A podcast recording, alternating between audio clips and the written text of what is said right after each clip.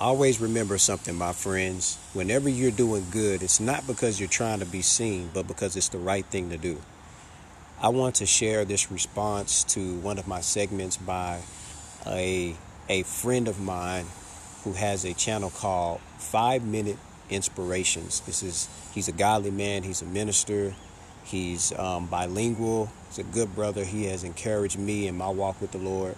And I want to encourage everybody out there. Remember, when you're doing good, you may not always get a response, but that one wake up call is just enough to help you to realize that the good that you're doing is still impacting lives.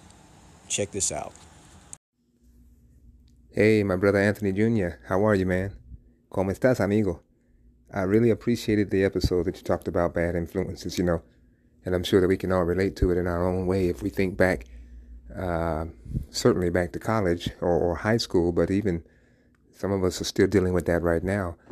And it's such a freedom when we, first of all, realize that we, if we're not careful, we're all going to be subject to being influenced by what seems popular, you know. But I thank God for how you said that basically you looked at it one day and said, wait a minute, what's up with this? And that began your freedom to be able to be used by God in the way that He is using you now.